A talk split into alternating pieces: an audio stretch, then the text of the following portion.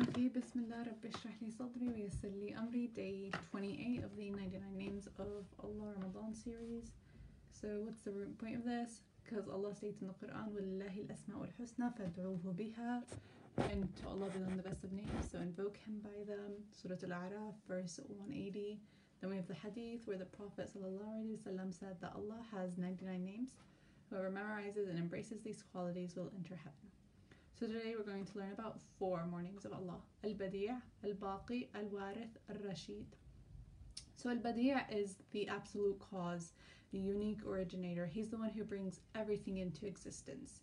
And so he can form anything and it is unique and it's beautiful.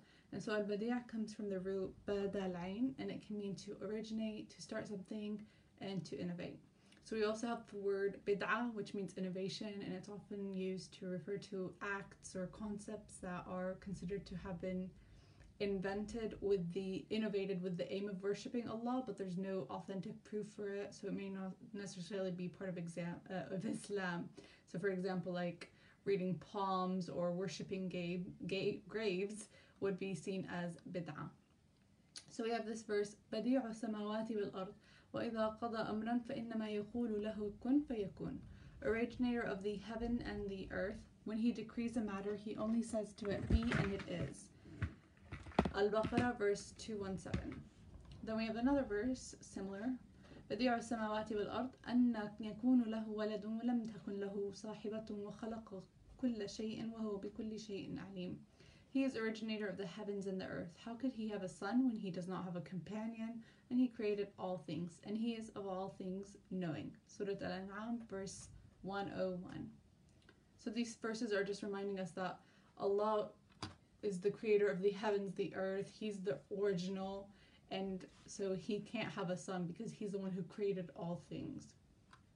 So we have, this hadith where the Prophet said, Leave me as I leave you, for the Prophet who were before you, for the people who were before you were ruined because of their questions and their differences over their prophets. So if I forbid you to do something, then keep away from it. And if I order you to do something, then do it as much as you can. So there's sometimes things that we're like, why can't we do this? Why can't we do that? And so it's sometimes when things are unexplainable, it's better to leave it like not answered and also it's the last bit. If i order you to do something then do it as much as you can. So like the sunnahs and that sort of thing. So let's see what imam al-ghazali says about this name. Al-badi' the absolute cause is such that nothing similar to it is known. And if nothing is known to be similar to it not in its essence nor its attributes or in its actions nor in anything attributed to it that one is the absolutely original. So nothing befits this name absolutely but god may he be praised and exalted for is there for there is no one before him, so that one like him could be known before him. Furthermore, every existing thing that comes after him is realized by his origination and is hence incommensurate with its maker. So he is originator eternally and forever. So so the second name is Al-Baqi, the everlasting, the eternal, the ever-present. He has always existed and he will never cease to exist. This name indicates that Allah is everlasting and will remain forever.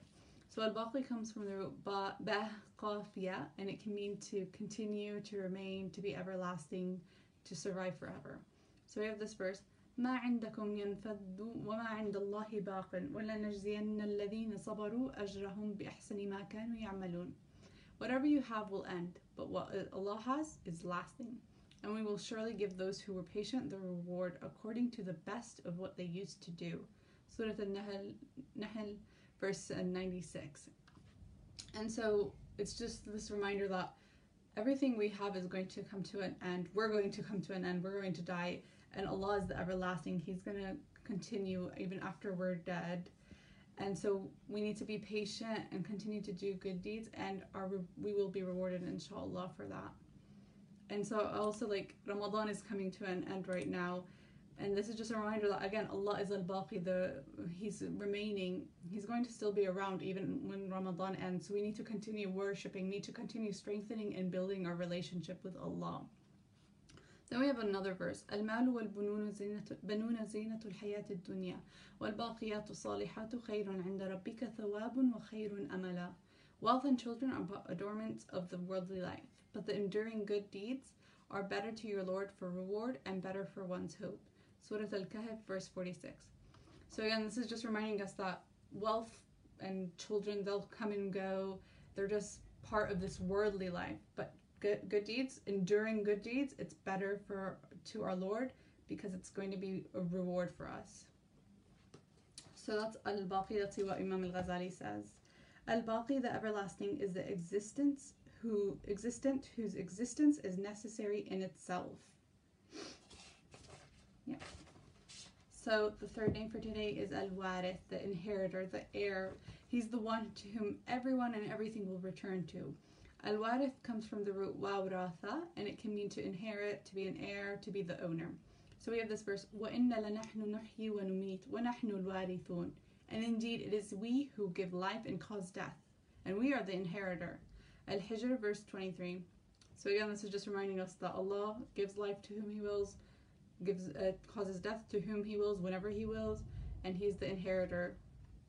Then we have another verse, ولا يحسبن الذين يبخلون بما آتاهم الله من فضله. هو خير لهم بل هو شر لهم. سيطوقون ما بخلوا به ويوم القيامة. ولله ميراث السماوات والأرض. والله بما تعملون خبير. And let not those who greedily withhold what Allah has given them of His bounty ever think that it is better for them. Rather, it is worse for them. Their necks will be encircled by what they withheld on the day of resurrection.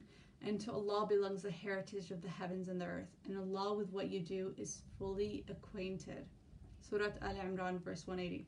So this is quite a strong verse because it's it's reminding us that everything that we have from money to security to whatever is from Allah. And if we are greedy or we withhold, like for zakat, for example, we're in Ramadan, we need to give our zakat and donate. But if we withhold that, we will, it's not good for us. We think it's better for us. Oh, I'm, I'm saving my money for something better, for like a vacation or something. But no, it's actually better for you to give what you have. And Allah literally says, Rather, it is worse for them for those who think that withholding what Allah has given them is be- better. And it's literally saying that their necks will be encircled by what they withheld on the day of resurrection. And it, this verse ends with Allah uh, bima ta'maluna khabir and Allah with what you do is fully acquainted. So you think so maybe some people think like oh I'll hide this money no one knows how much money I'm making or I'll give only like 100 pounds or dollars to this person, even though I have like a million dollars or pounds in my bank. And that's being greedy. And the, literally, Allah is ending the verse by saying that He knows, He's fully aware of what you're doing. You you can hide it from the people, you can hide it from your family or friends, but you can't hide it from Allah. Then we have another verse. وَاجْعَلْنِي مِنْ من ورثة من ورثة جنة النعيم and place me among the inheritors of the garden of pleasure. And so this is also a beautiful dua that we can continuously say.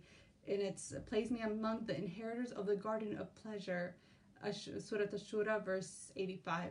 So this is just beautiful to continue to like ask Allah to make us of the inheritors of Jannah, of the garden of pleasure. There's also this mentioned by Sheikh Ratib al-Nabulsi where he states that knowing that Allah is the inheritor changes our relationship with what we perceive to be ours. It ceases to be a relationship based on ownership, but rather one of responsibility and trusteeship. So we think that we own our body, we think that we own our house, our money, um, our cars, our possessions, like whatever you can think of, you think that you own. But actually, again, everything is from Allah, and we've inherited these things. And so when we change our mindset and we think that this is actually, um, as Sheikh Ratib al-Nabulsi says, is a relationship based on responsibility and trusteeship rather than ownership, that changes our relation that changes our mindset and we're we we're able to do more good deeds and just think better and be better humans and Muslims. Like for we think our body our bodies are going to be buried under earth, under the earth, and it's literally our bodies aren't ours. It's just a loan. Our souls are loaning it for this time being. And so we need to remember that we're only on this earth for temporary time and that everything that we have is just on loan. Think of it like that. It's we're loaning these things. We're just looking after them, taking care of them. So let's see what Imam al-Ghazali says about this name. Al Warith, the inheritor, is the one to whom possessions return after the possessors disappear. And that is God, may he be praised and exalted, since he is the one who endures after the creation vanishes. And all things return to him as their end result. So he's the one who asks at that time, Who takes possession today? And he is the one who answers, That belongs to God, one and prevailing. Okay, so the last name for today is Rashid, the right, the right in guidance, the one who guides. He's the only one who can guide people along the straight and right path. And so Rashid comes from the root Rashin Dal, and it can mean to be directed, uh, to be to follow the right course, to take the right path. And so the name Ar-Rashid isn't used directly in the Quran, but there are verses which mention the meaning like يهدي إلى الرشد فآمن به ولن نشرك ولن ولن نشرك بربنا أحدا It guides to the right course and we have believed in it and we will never associate with our Lord anyone. And this verse is concerning um, the Quran. So the Quran guides to the right course and they, the jinn have believed in it. So this was Surah Jinn, verse 2. Then we have another verse. لا إكراه في الدين قد تبين الرشد من الغي فمن يكفر بالطاغوت ويؤمن بالله فقد استمسك بالعروة الوثقى لا انفصام لها والله سميع عليم there shall be no compulsion in uh, acceptance of the religion. The right course has become clear from the wrong. So whoever disbelieves in Taghut and believes in Allah has grasped the most trustworthy with no break in it, and Allah is hearing and knowing. Surah Baqarah, verse 256. Then we have the last verse, إذ أوى الفتية إلى الكهف فقالوا ربنا آتنا من لدنك رحمة وهيئ لنا من أمرنا رشدا Mention with the youths when the youths retreated to the cave and said, Our Lord, grant us from yourself mercy and prepare for us from our affair right guidance. So this is important that we want to be rightly guided, especially with Ramadan. We want to leave Ramadan rightly guided and continue to be rightly guided, inshallah. So that was Surah Al Kahf, verse 10, and let's see what Imam Al Ghazali says about this name.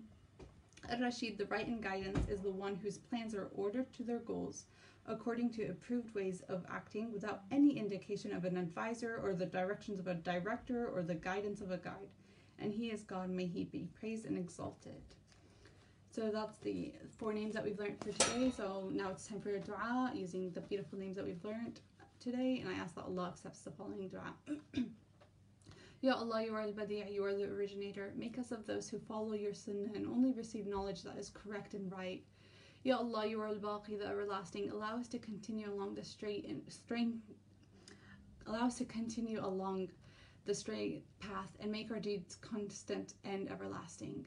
Grant us eternal paradise, Ya Allah. Ya Allah, you are Al Warith, the inheritor. Make us of those who use the blessings you bestowed upon us for good and allow us to always be thankful. Ya Allah, you are Rashid, the one who guides. So please, please, please continue to guide us along the straight and right path. Ameen. And so mm, today, just the quick reminder that I've been doing these last few day, 10 days, past these last few 10 days. Um, Today is an odd night, inshallah. It will be the last odd night of Ramadan. So just pray extra tahajjud, qiyam al if you can. Increase your du'as, prayers, donate to charity. Read more Quran and constantly say this dua Allahumma innaka afuun tuhib al fa'afu anni. Oh Allah, you are pardoning and you love pardoning, so pardon me. Ameen. Inshallah, I ask that Allah accepts your fast for today. I ask that He accepts your du'as. And inshallah, I'll speak to you all tomorrow. We'll learn the last name of Allah. Inshallah. Subhanakallah bihamdika. Ashhadu an la ilaha illallah. Wa ashhadu anna Muhammadan Rasulullah. Assalamu alaikum wa rahmatullahi wa barakatuh.